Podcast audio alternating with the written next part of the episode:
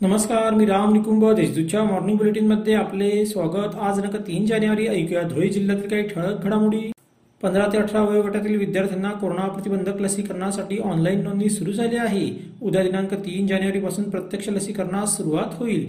दरम्यान जिल्ह्यात या वयोगटातील एक लाख तेरा हजार विद्यार्थी आहेत. लसीकरणासाठी फक्त कोव्हॅक्सिनचाच वापर करण्यात येईल. जिल्हा प्रशासनाकडे कोव्हॅक्सिनचे चौऱ्याण्णव हजार डोस उपलब्ध आहेत. महापालिकेतर्फे देवपुरात बेघर निवारा केंद्र सुरू करण्यात आले आहे. या ठिकाणी मोफत राहण्याची व जेवणाची व्यवस्था करण्यात आली आहे. औषधोपचारही केला जातो. निवारा नसलेले व्यक्ती आढळून आल्यास त्यांना बेघर निवारा केंद्र येथे दाखल करावे असे आवाहन आयुक्त देविदास टेकाळे यांनी केले आहे.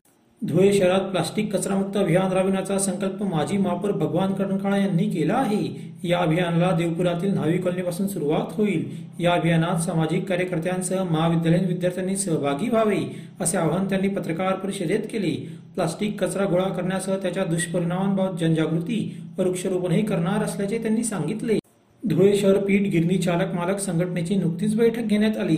त्यात दरवाढीबाबत चर्चा करण्यात आली. त्यानुसार दळणाचे दर दिनांक पाच जानेवारीपासून वाढविण्याचा निर्णय घेण्यात आला अशी माहिती संघटनेचे सचिव सय्यद सावी यांनी दिली आहे. विधिमंडळाच्या पंचायत राज समितीचा दौरा निश्चित झाला आहे.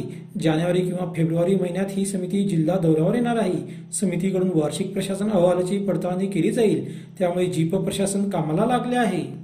धुळे तालुक्यातील बोरकोण येथे क्रीडा व सांस्कृतिक महोत्सवाच्या दुसऱ्या दिवशी जिल्हा मॅरेथॉन स्पर्धा झाली. त्यात जिल्ह्यातील शेकडो तरुण तरुणींनी सहभाग नोंदविला. यावेळी अर्जुन पुरस्कार प्राप्त यांची उपस्थिती होती. स्पर्धेत शिवंता पवारा योगेश बदाने यांनी प्रथम क्रमांक पटकविला.